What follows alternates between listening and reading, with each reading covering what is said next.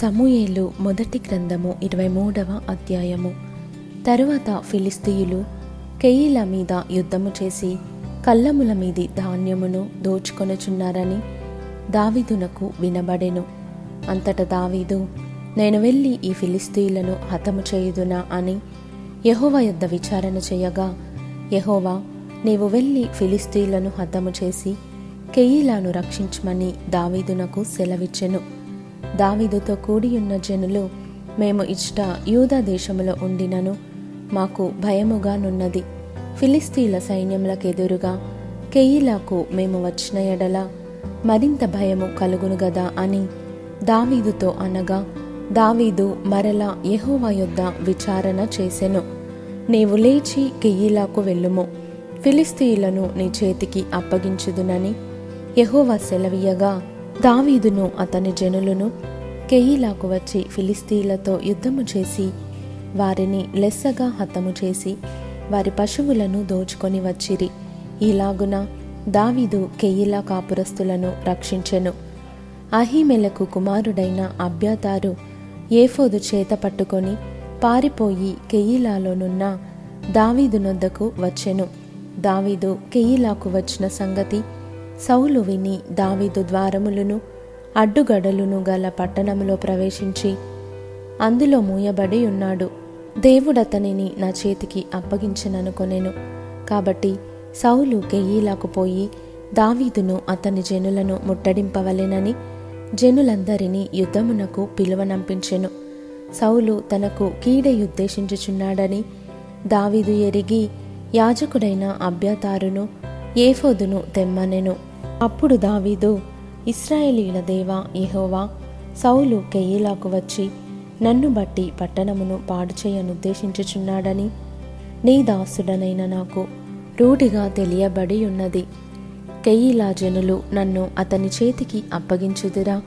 నీ దాసుడనైన నాకు వినబడినట్లు సౌలు దిగివచ్చిన ఇస్రాయేలీల దేవా యెహోవా దయచేసి నీ దాసుడనైన నాకు దానిని తెలియజేయుమని ప్రార్థింపగా అతడు దిగివచ్చునని యహోవా సెలవిచ్చెను.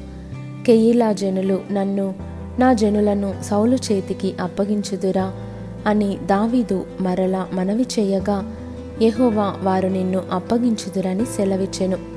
అంతట దావీదును దాదాపు ఆరు వందల మంది అయిన అతని జనులను లేచి కెయిలాలో నుండి తరలి ఎక్కడికి పోగలరో అక్కడకు వెళ్ళిరి.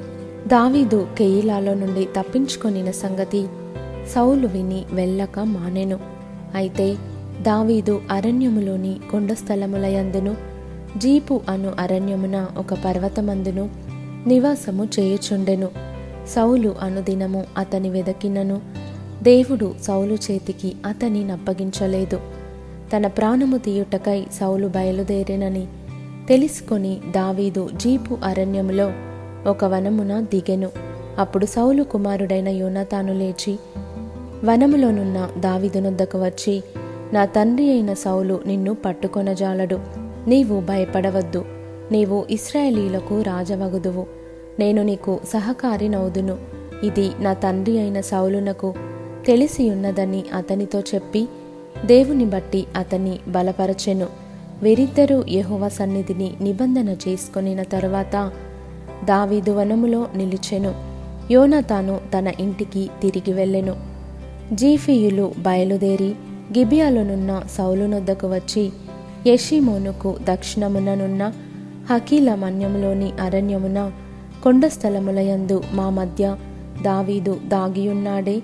రాజా నీ మనోభీష్టమంతటి చొప్పున దిగిరమ్ము. రాజవైన నీ చేతికి అతనిని అప్పగించుట మా పని అని చెప్పగా సౌలు వారితో ఇట్లనెను మీరు నాయందు కనికరపడినందుకై మీకు యహోవ ఆశీర్వాదము కలుగునుగాక.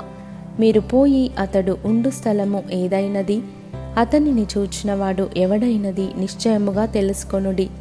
అతడు బహుయుక్తిగా ప్రవర్తించుచున్నాడని నాకు వినబడెను గనుక మీరు బహుజాగ్రత్తగా నుండి అతడుండు మరుగు తావులను కనిపెట్టియున్న సంగతి ఎంత నాకు తెలియజేయుటకై మరల నా యొద్దకు తప్పక రండి.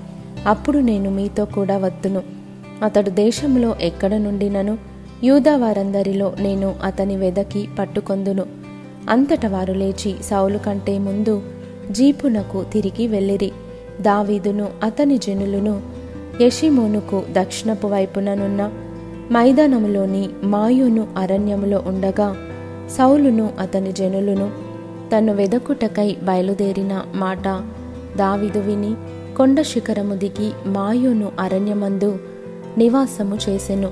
సౌలు అది విని మాయోను అరణ్యములో దావీదును తరుమబోయెను. అయితే సౌలు పర్వతము ఈ తట్టునను దావీదును అతని జనులను పర్వతము ఆ తట్టునను పోవుచుండగా దావీదు సౌలు దగ్గర నుండి తప్పించుకొని పోవలెనని త్వరపడుచుండెను.